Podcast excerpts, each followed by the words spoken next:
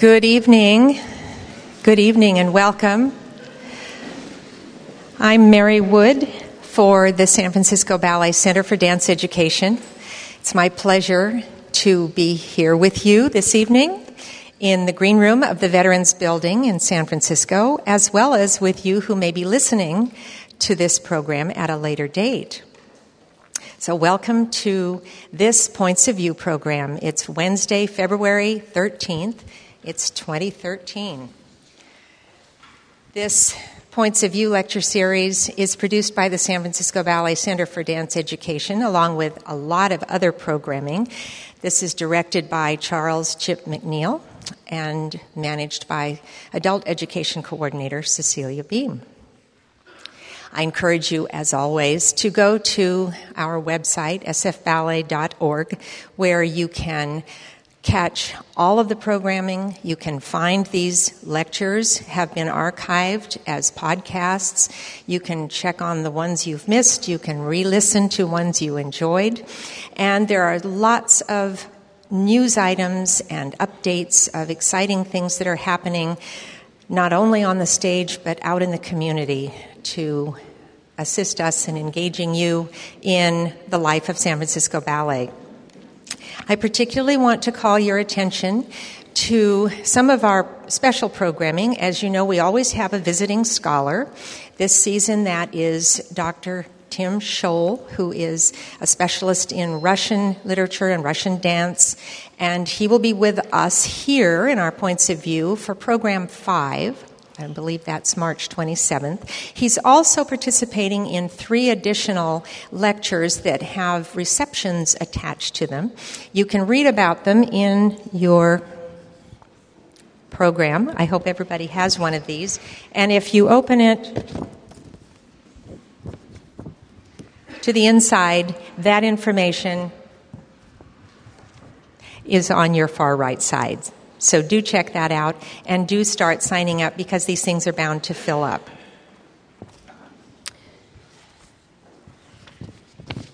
This evening, we have the extraordinary opportunity to take an in depth look at the ballet Nijinsky, which begins its week long run this evening. We will learn something about the remarkable dancer Vaslav Nijinsky, who inspired the piece. We will learn something about the Hamburg Ballet Company because it's that company that is performing the piece. And best of all, we will learn something about its artistic director, John Neumeier, who choreographed the work for his company some 12 years ago. In addition, we'll have the opportunity to go behind the scenes to learn a little bit about I'm calling it the science of moving an entity as huge as a ballet company from one place to the next. Because tonight is opening night for this production, and Mr. Neumeier's most important place is with his dancers in the Opera House. We're going to let him leave us at about 6:30 on the dot. And then I'm delighted to let you know that we will have some time to be in conversation with San Francisco Ballet's company manager, Lauren Chadwick. And she will more than be able to give us behind the scenes and dramatic, colorful saga of a touring company.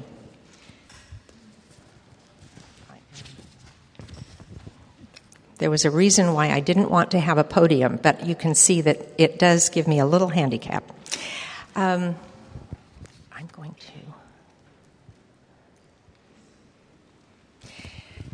most average citizens can identify Vaslav Nijinsky as a great dancer from some time in history.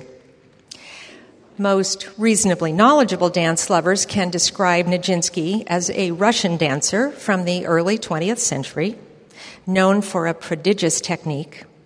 They may even know him as a choreographer of innovative and challenging work. The more knowledgeable dance aficionado will know that Nijinsky, the technician, had extraordinary amplitude in his jumping, that he had an uncanny ability to inhabit the characters that he portrayed. and will know that he, his choreographed works included Afternoon of a Faun and Rite of Spring, which were associated with great scandal. That his private life was fraught, comes across as soap opera, and that he succumbed to schizophrenia and died after over 20 years in mental institutions. The Hamburg Ballet Company, performing in San Francisco as our guests over this next week, can date its ancestry to the 17th century, from which time dance and its companion theatrical art opera have been an important element in the artistic environment of most European cities and certainly of Hamburg. The Hamburg Ballet has been shaped over the past 40 years by artistic director John Neumeier. He was raised and trained in the American Midwest before studying in Copenhagen and at the Royal School of Ballet in England. He was associated with first the Stuttgart and then the Frankfurt Ballet companies before beginning his long tenure with the Hamburg Ballet. Mr. Neumeier discloses a lifelong passion for Vaslav Nijinsky and has poured this passion into the theatrical piece we will see tonight and throughout the coming week. We're fortunate to be able to hear about it from Mr. Neumeier himself. So please welcome John Neumeier.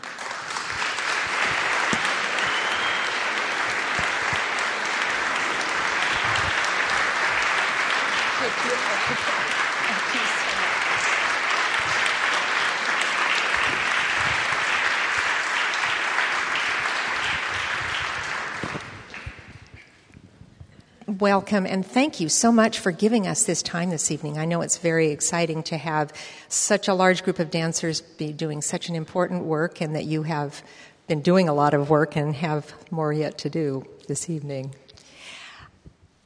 We are familiar with your work because we saw The Little Mermaid. We've seen it in the theater and we've seen it on film. What some of this audience may not be aware is that some of our dancers performed with your company last summer in Hamburg. I'm not exactly sure where to start, but I think what I'd like to start with is asking you how a up and coming training dancer like yourself was attracted to the schools and theaters of Europe. What was the American dance scene like 50 some years ago? And what drew you to across the pond?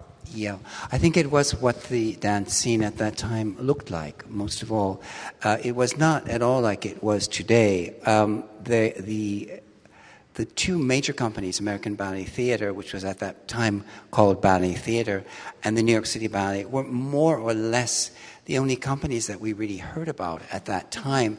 And at the time, I was about to finish my career, my, my studies, not my career, um, the uh, ballet theater was closed. So I had, um, I was very ambitious to get the best education that I could. And I asked at one point a dancer from the New York City Ballet, who is the best teacher for men? Uh, this dancer answered Vera Volkova, Vera Volkova, who was at that time teaching the Royal Danish Ballet. So my ambition was to go to study with Vera Volkova at the Royal Danish Ballet. I, after I had planned and, and, and set my goal uh, as this, I realized that I could not actually study in Copenhagen at that time. Restrictions, there was no Europe at that time, and I could not, as an American, study in the school. So I went to the Royal School in London and communicated with Madame Volkova and arranged to go during my school breaks, uh, Easter and so on. And, and so I met one of the most influential people in my career, who was Vera Volkova. Uh, it was an interesting story that at the end of that year, because I had imagined I would study one year and then return to the United States, um, I was uh, th- there came into my class on one day a very beautiful woman with dark black hair and a handsome gentleman. And I realized or was told that they were from the Stuttgart Ballet. After this class, I was informed by my teacher that I could join this company. However, Madame de Valois, Ninette de Valois, was the director of the Royal Ballet at this time. She had coached me in a performance for the school, and she liked me very much. And she also asked me what I was going to do. I said I had to go back to America. She said, Where will you go? I said, I don't know, um, Ballet Theater or New York City Ballet. She said, You must go to George, meaning, of course, George Balanchine.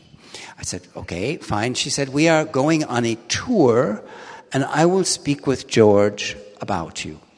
So I thought that's very nice. Um, so she went on a tour. In the meantime, came these people watching me, offering me a job. And I said, I, I really can't say anything until Madame, as we called her, uh, returns from America. She returned the, the British are not the most outgoing and warm people, particularly at this time, and particularly, I suppose, to, to students in the school. So, although I had passed her many times in the hallway, she never mentioned anything about George. So, I said I uh, arranged to sign the contract in Stuttgart. Also, I think because I had an instinctive feeling that I would like to stay a little longer in Europe, not only because of dance but also I think because of the entire culture, European culture, I was very interested in uh, Italian Renaissance painting. And I thought, you know, Stuttgart is, is certainly closer to Florence than Chicago is, so I, perhaps I should stay another year. And interestingly enough, a few days later, I did meet Ninette de Valois in the hallway, she stopped me and said, Oh, by the way, I have spoken with Mr. Balanchine, and you can go to New York next year. But I was very correct in these days. And, and I said, Well, I, I can't do that. I have already signed a contract, and I'm going to Stuttgart. So I thought I was going to Stuttgart to stay in Germany for one year. And let's see, 49 years later, here you are. Um, when did you begin to make dances, and how did you transition to making dances? Um, did you continue to perform yourself in this time of beginning to make dances? Yes, I, I think that I always thought creatively about dance. I don't think there was really a moment when there was a change or a shift or a transition. I think that from the beginning, I always had my own ideas. I, I really liked very much to, to move myself in a very special way. I liked not only that, the the challenge of working with groups of people. So the, the first, apparently, I have forgotten this, but apparently when I was in high school, I did do some sort of choreography. I don't know what that was like. Uh, but I, I, happened to read in a yearbook, you know, in, how, in, America, how we have these yearbooks and people write dedications and things, that someone wrote, you know, it was so wonderful working, you on the, working with you on this dance, blah, blah, blah, which I did. Uh, so I guess I was already then kind of, you know, telling people what they should do. And I did continue this when I was at the university. I was at Marquette University, which in Milwaukee has a fantastic, had a, at that time, a fa- fantastic theater department with a wonderful Jesuit priest who was the director and who actually was the absolute most important person in giving my life a, a true direction. So it was in this theater, which was called Teatro Maria, that I did the first choreographies. But, however, when I went to London, I had this idea that I had to, um, because I believed that the classical dance, and I still believe that, is the most difficult, exacting, and universal training for the body, and that I must dedicate myself completely to that without thinking in any way creatively. And so at that moment, I stopped thinking about doing any kind of choreography and only concentrated on myself, which was a great mistake. I want to be sure that we have time to really talk about this passion that you have expressed, um, a kind of a lifelong passion for the man and the life and the work of Vaslav Nijinsky. So um, let's make all of these threads come together in your making dances and how Nijinsky wove himself through your life to this dance? I think it was something that happened very early because, as I mentioned, I was born in Milwaukee. Uh, Milwaukee at this time did not have a resident ballet company, it did not have a major ballet school. And all, I was very young and felt uh, that I felt instinctively that dance was a part of my life, but I didn't really know what it was. And in order to get some sort of evidence about what this mysterious thing might be, I went to the library. And at the, this neighborhood library, there were probably five books about dance, one of which was called The Tragedy of Nijinsky. And I took this book and I, I read it and was so fascinated because until that time I had seen a few ballet performances but I saw them from a very distant perspective. The highest possible, cheapest tickets uh, possible, looking down at a little box uh, of, of a wonderful, magical world, which I had no idea how I could become a part of. In reading the book about Nijinsky, I felt that I was reading about a great artist, but at the same time, a human being. And I think it is the humanity of Nijinsky that has stayed with me, that has haunted me, that has been responsible for the uh, enormous collection I have put together, uh, and, and in the end, I suppose, for the work that you, I hope, will be seeing tonight or at some time during this week. We have some images. I don't know if you want to try to crane your neck or if you can even see them in the mirror at the back there. Um, images from the ballet. We know because I, positive that most of us have seen The Little Mermaid, and we know that you have created any number of narrative pieces. Um, do you describe this as a narrative piece, or would you say something else about it? And I'm just going to let these go a little bit so we okay. can see. Yes, please. Um, well, I would say that for me, if we're speaking about narrative or uh, story ballet or dramatic ballet, I don't really see any difference because for me, the instrument the subject of ballet is the human being. The human being, unless you put a box around it, is always human, and it, therefore it is not abstract. So the human being on the stage is already dramatic. If there is a music playing and he is moving either with that music or against that music or protesting about that music, there is a drama. Um, if there are two people, you already have a relationship. If they, even if they ignore each other, this is a drama. And so for me, I never think this is a dramatic ballet and this is not a dramatic ballet. For me, the, the basis of a ballet, the point from which I start, is an emotional situation. It can be that the story, if we want to use that word, that you see could not be expressed in words. Because I believe that although I create dramatic ballets, um, it, it is not something that we understand. It is something that we experience in the sense that we experience a dream. We do not understand our dream, but we know that we are frightened, or we know that we are desperately in love. We know that we are lost these are emotions that are so clear. And I think that this is the way I would hope that people watch ballet. That is, seeing the experience of other human beings who have the same instrument that I do and able to read their reactions and their possibilities through that which is put in front of you.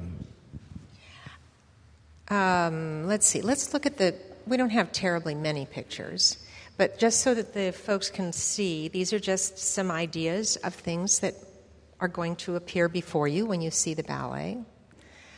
I'm curious about the rings. I could, I mean, I could just uh, speak uh, in a sense of the, about the structure of the ballet because I, you know, I never thought I would do a ballet about Nijinsky because I felt I knew too much. If you stand too close to something, it's very difficult to to actually filter out and focus upon something that is that has not been said before, or that has not been said in the same way or within the same means before. Uh, but as I think I mentioned, I have a very, very large collection of Nijinsky material, meaning drawings and paintings of him, documents about him, sculptures in bronze or porcelain or whatever, uh, memorabilia, letters, and so on and so on, which I have collected over the years since that very first book, uh, The Tragedy of Nijinsky. Uh, I had never lent any of these objects, although there had been requests, because I felt that I, I wanted to stay living in them. They were not for me uh, works of art that w- would be in a museum, they were actually part of my life.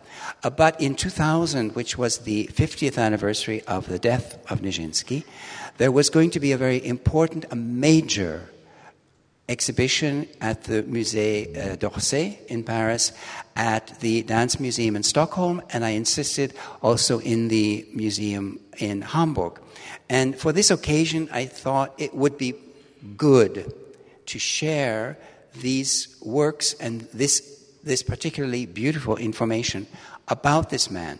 At the same time, thinking that my homage to him, however, should really be a work and that I would choreograph a work.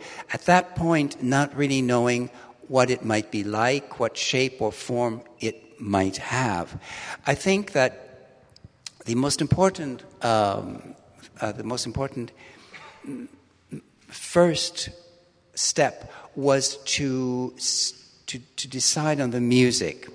The 11th Symphony of Dmitri Shostakovich seemed to me absolutely perfect to describe his inner life, the conflict, the, um, the dramatic human situations that that occurred in his life. So this was the first piece. Then, in researching the, his final dance, which happened on the 19th of January, 1919, at five o'clock in the afternoon, in the Suvretta House, uh, which is a hotel, famous hotel in Switzerland's St. Moritz. Um, in researching this moment, I, there, are, there was evidence of what music was actually played, which was a particular prelude by Chopin, and some music by Schumann at the beginning. So I decided that this moment in time, which was such a deciding moment in his life, which was the last time that he danced publicly, would be the starting out point and basically the setting of the ballet. That everything happens during this performance within his thoughts, his memories, his desires, his, um, his fears, all put together in this room. So, Shostakovich was the inner life of Nijinsky, but at the same time, there is so much that we know about the russe, the, the outer life, the very exotic, exciting uh, time of the Ballet Russe, which started in uh, 1909 with the first performance in, in Paris and, and continued until 2000, until 1929.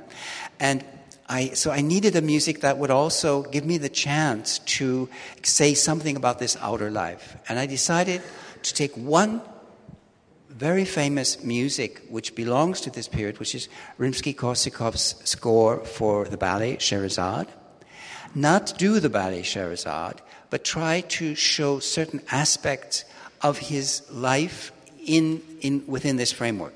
So the ballet begins in during his last dance. As you come to the performance, you may be shocked or confused uh, because there are people who enter and they are speaking, they are not dancing. Um, you, you, don't quite know where you have landed. Uh, perhaps you're in the wrong theater or whatever. Uh, but eventually there will be dance, and then it will continue for quite a long time.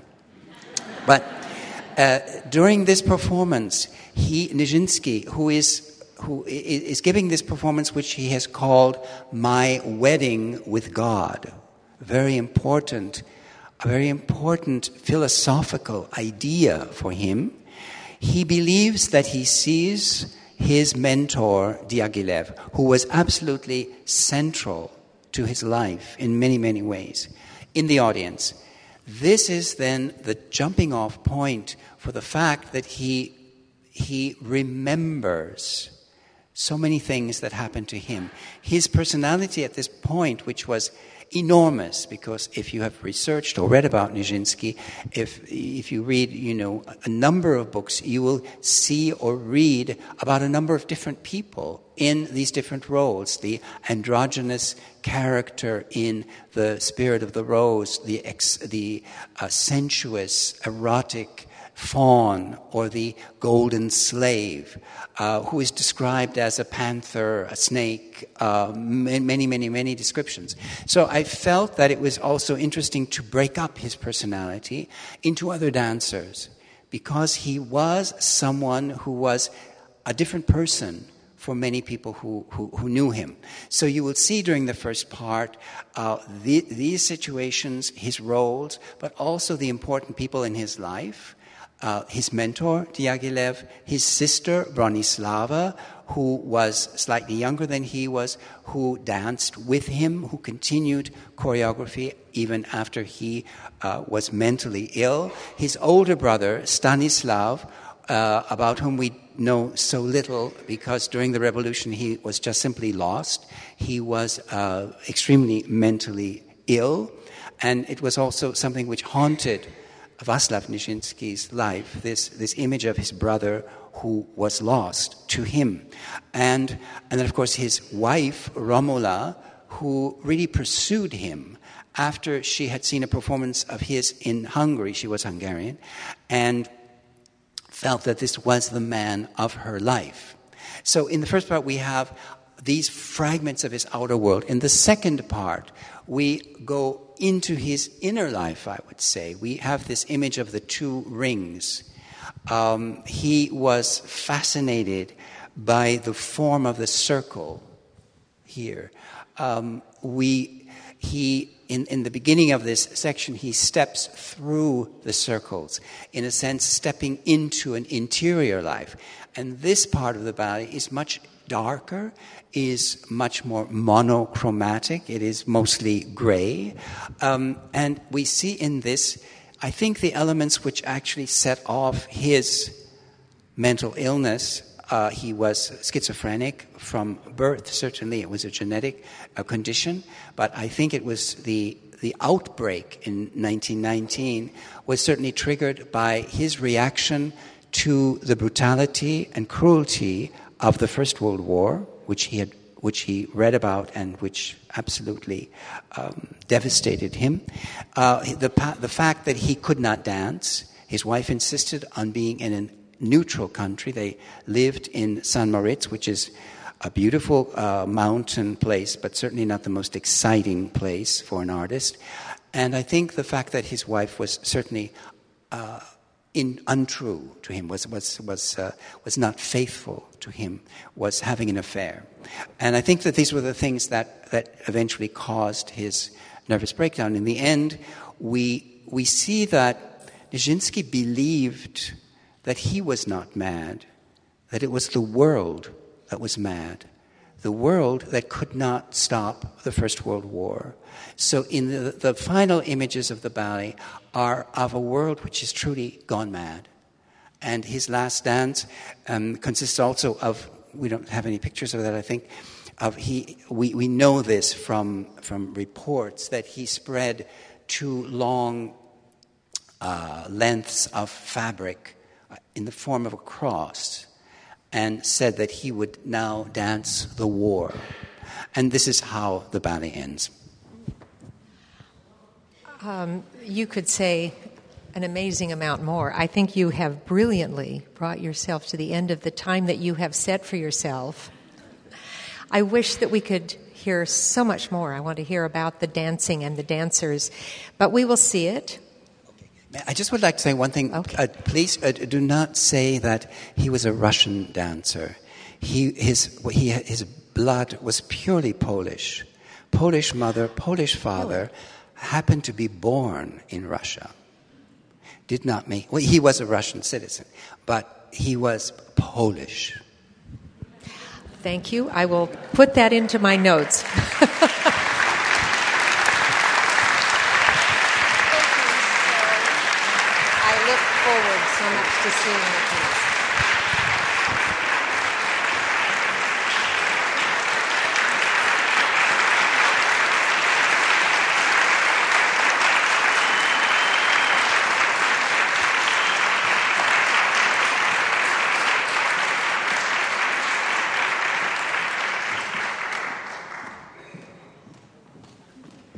Microphone. All right. So now we are going to make this transition, um, Mr. Neumeier will go over to the Opera House where he will be with his dancers. Last looks at this amazing piece. And I'm introducing Lauren Chadwick. Lauren, do you want to take this seat here? And I think we need to do a little dishwashing and housekeeping here if you want water. I cannot imagine a more intimidating person to follow than John Neumeier.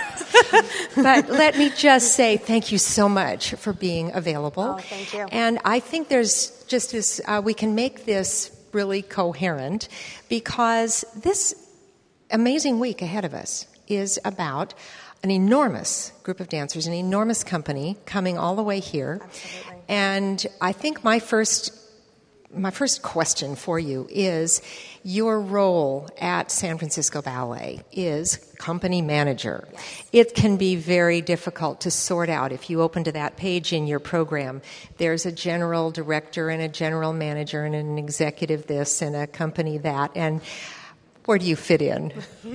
um, I pick up just about everything else. Um, my job, obviously, as the company relates to our company of dancers. Um, I call myself really sort of the welcome party when our dancers join the company for the first time. Um, usually, in most cases, when a new dancer uh, joins us, I'm the first person that they come in contact with. And a lot of times, that means for our dancers, sometimes it's their first time to the United States, sometimes it's their first time to San Francisco.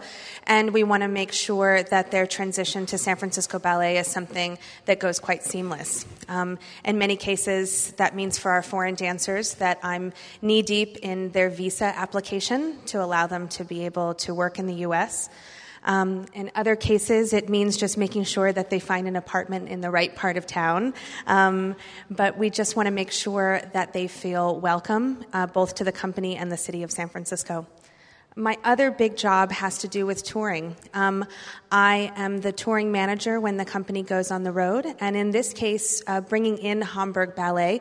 Um, myself and my assistant in our department are the main liaisons between San Francisco Ballet and Hamburg Ballet. So let's backtrack a little. Last summer, well, the company tours somewhere every year. Mm-hmm. This year, they seem to have made more extensive tours, gone further and done more things than in some other years.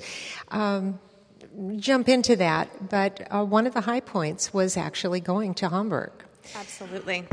Um, we started talking with John Neumeier uh, when he was last here in San Francisco to um, recreate The Little Mermaid with us. And we sat down and had a conversation about what would it be like for San Francisco Ballet to perform in Hamburg. And then the discussion said, well, what would it be like for Hamburg Ballet to perform in San Francisco? It's a very um, unusual circumstance. Many of you who have uh, frequented the ballet for many, many years know that the last time that we really presented a visiting company was our 75th anniversary when we presented the National Ballet of Canada, Ballet de Monte Carlo, and New York City Ballet. So it's been quite some time. Um, it's something very unusual. Obviously, we want to make sure that our dancers have as much time on the stage as possible. So um, it's sort of difficult sometimes for our dancers to give up their stage time because they want to stay in great shape for our audiences. Um, but it's a really, really extraordinary opportunity to bring in dancers from another company, to watch them work, to watch their process, to watch their rehearsals, and then, of course, to be a part of their final product. We felt the same way being in Hamburg itself. Um, it's every company is very different. Um, we were very lucky to have been there during a time when we were able to see a lot of Hamburg's own performances. Um, the first part of our tour to Hamburg involved four of our own dancers, our principal dancers, uh, Tiit Helimets, uh, Yuan Yuan Tan, Sarah Van Patten, and David Karapetyan. They traveled to Hamburg a week before the company, and they uh, took on their roles that you saw them here in The Little Mermaid, they took them on with Hamburg Ballet. So they performed along with the rest of the company. And it was very interesting hearing them speak after the process was over, asking them what was it like to work with a different company? How were the rehearsals different? What was the process like? Um, because most of them have been with the company for many, many years. We have one way of doing things here at San Francisco Ballet. So it was really interesting to hear their take about how it felt a little different and what their process was. Um, and then after they performed, then, well, once they were in rehearsal, then our company uh, arrived. We brought about 30 dancers and about 20 staff members, so 50 of us in all. And that's about a little less than half that what we normally bring when we tour. So it was a, a very small group. And then we were able to be there. We arrived the same day of their performance of The Little Mermaid. And then while we were in Hamburg, we watched. Um, I think two or three others of John's full length ballets with his company before we performed as well.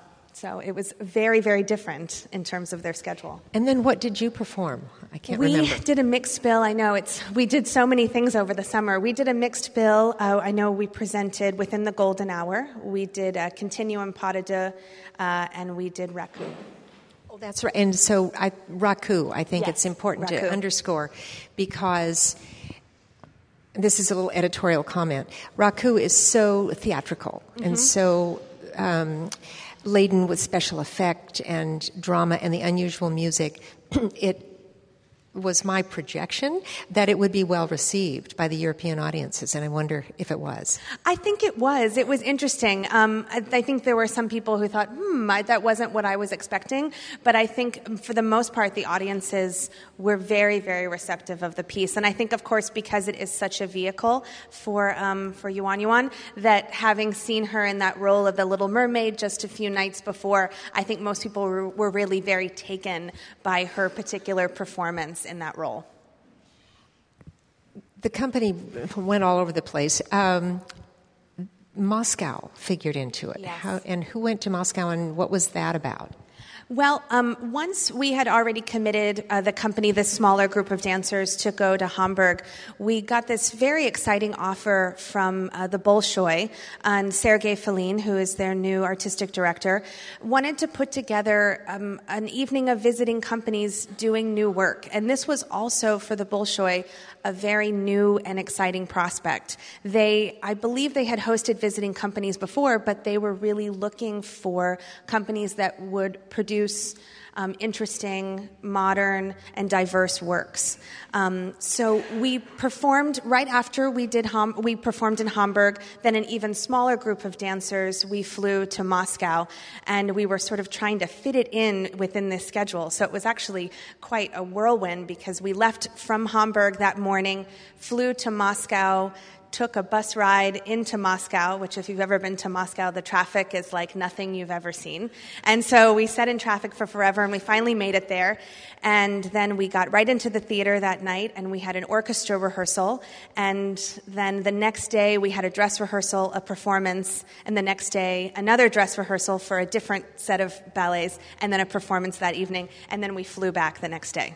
So.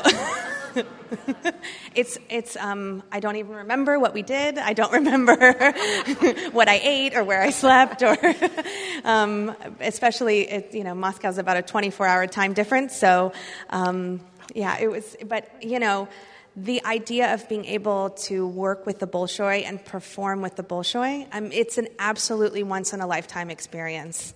You know, for me, it's me personally, it's one of the highlights of my career, and I cannot imagine that our dancers didn't feel the exact same way. And your actual, just nuts and bolts role in all of this is what? tickets and schedules and it's everything, especially currency. When we go, yeah, I mean, when we go to Moscow, um, pretty much everyone except for, of course, our Russians and our Brazilian needed a visa. So I was on the phone or up at the Russian embassy every day for about six weeks.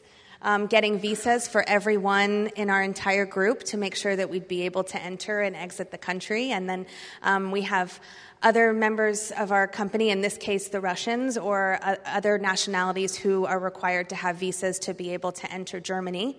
So we do different visas to enter different countries. And so, as you can imagine, when you're dealing with sort of the, the bureaucracy of, of politics and of, and of the, the real paperwork of the visas, um, it's something that not only is it painstaking, but it has to be absolutely precise. Because if something goes wrong, you are halfway around the world in an airport, and you're the one when, when the dancer or the staff member is being stopped by immigration and can't get through, you're the one that people look to. So you want to make sure that nothing goes wrong when you're at that airport so that you can get through to finish out your performances.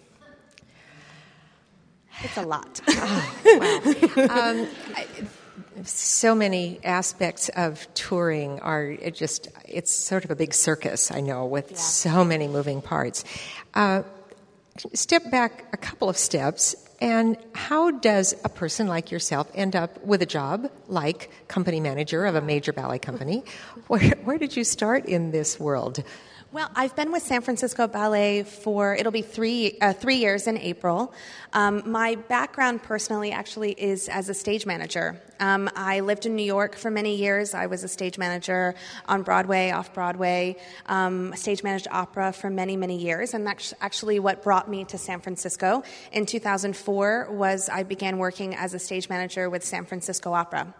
Um, I worked there for about six years. I loved the company. And during my time with San Francisco Opera, I was lucky enough to also work as a stage manager with San Francisco Ballet on the 75th anniversary, as well as oh, on their fun. production of Swan Lake. So I knew the company, I knew the dancers, and I knew that it was a place that I wanted to work.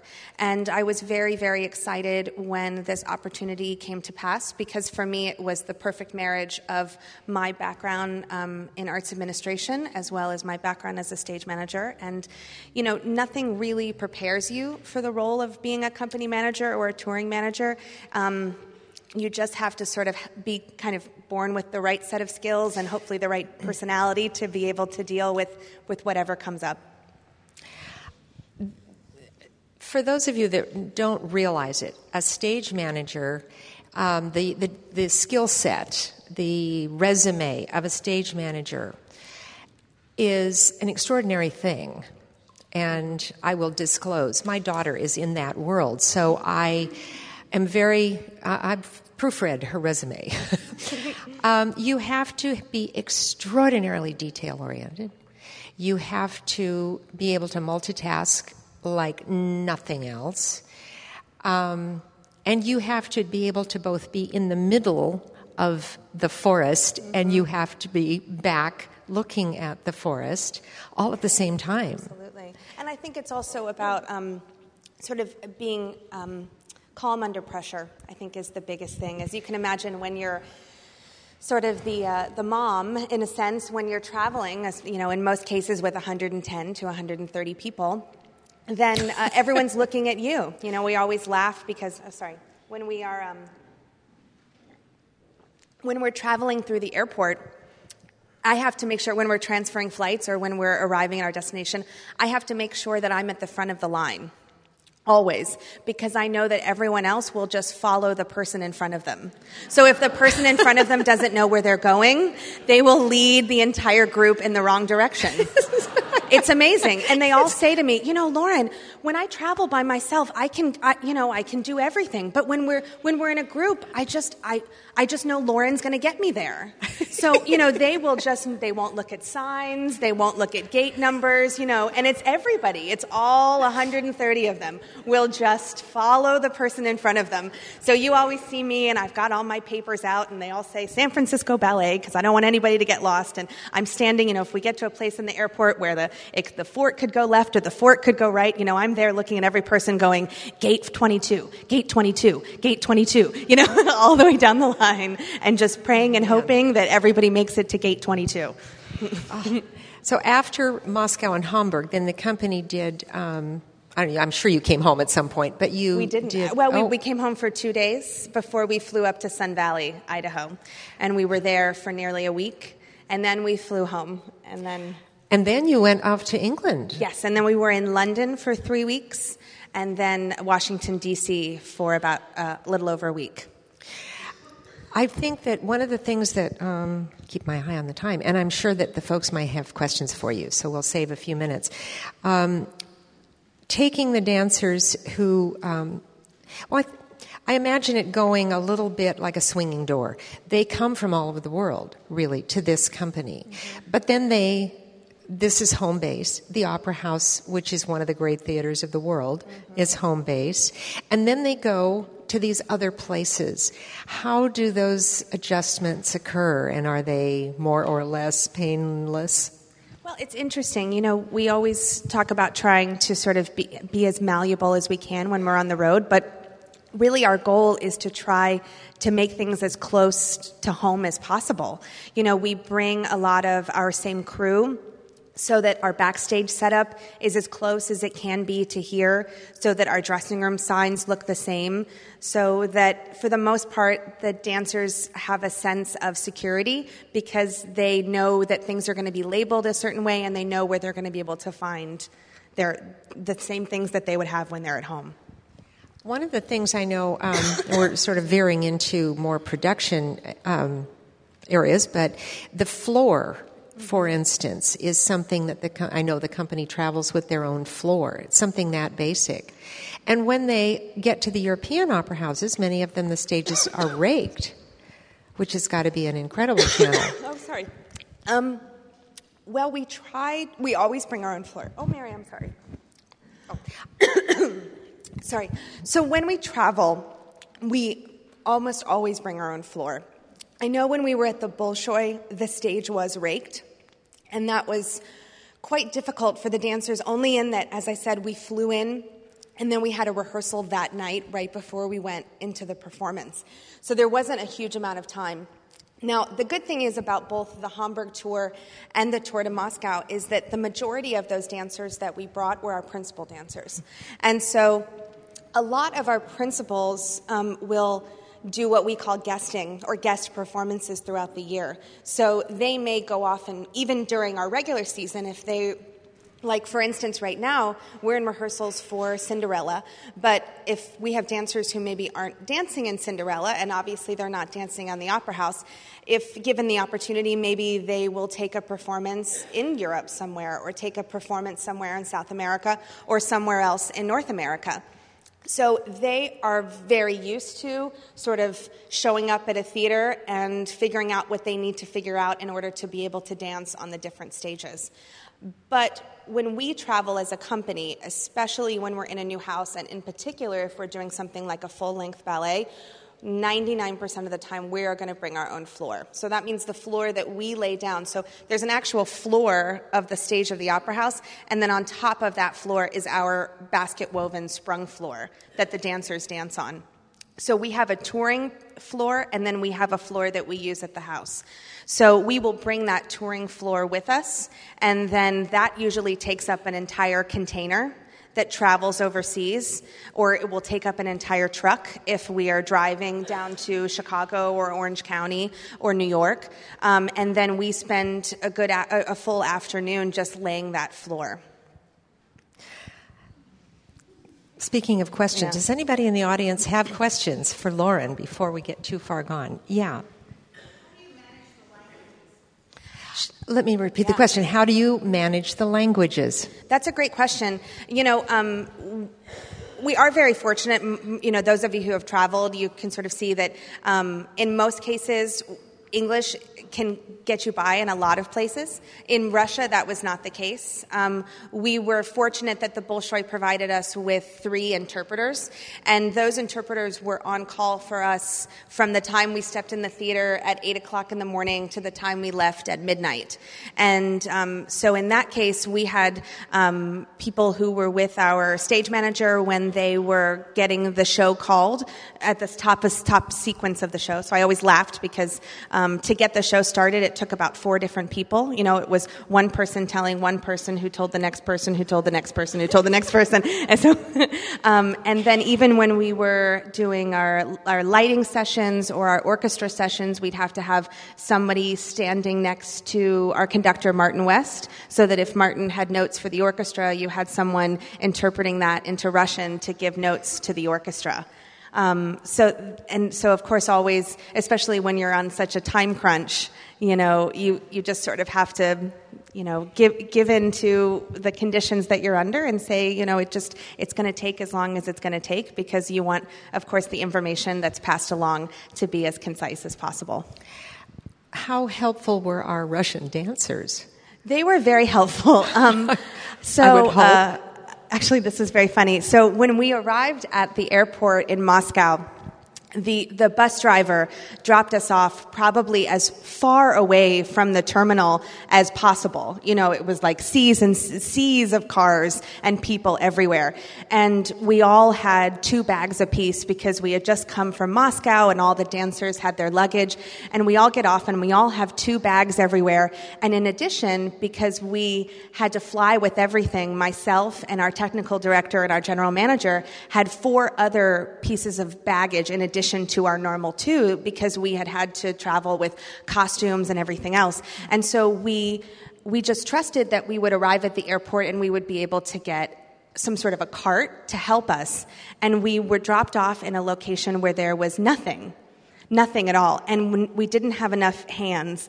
And so I look over and I see this gentleman with a luggage cart, and it looks like he's putting things into a car. And I grab Gennady, one of our, our principals, and I say, Get that guy and tell him to, we need that luggage cart. Gennady, I don't care what you have to do, you get that luggage cart. so he goes over and barters with the man to get us the luggage cart. And then, so we stack the luggage up. It's about tw- almost, you know, up to here over all of us. And we're driving it in, and it's got one sort of bad wheel, and the wheel's kind of spinning, and we're doing this. And, and you know, it's just sort of like, thank, thank, you know, mm-hmm. thank goodness that we had someone who spoke Russian who could help us in that situation, or else I'd probably still be in Moscow trying to get the luggage into the airport. Lordy, somebody else? Yeah.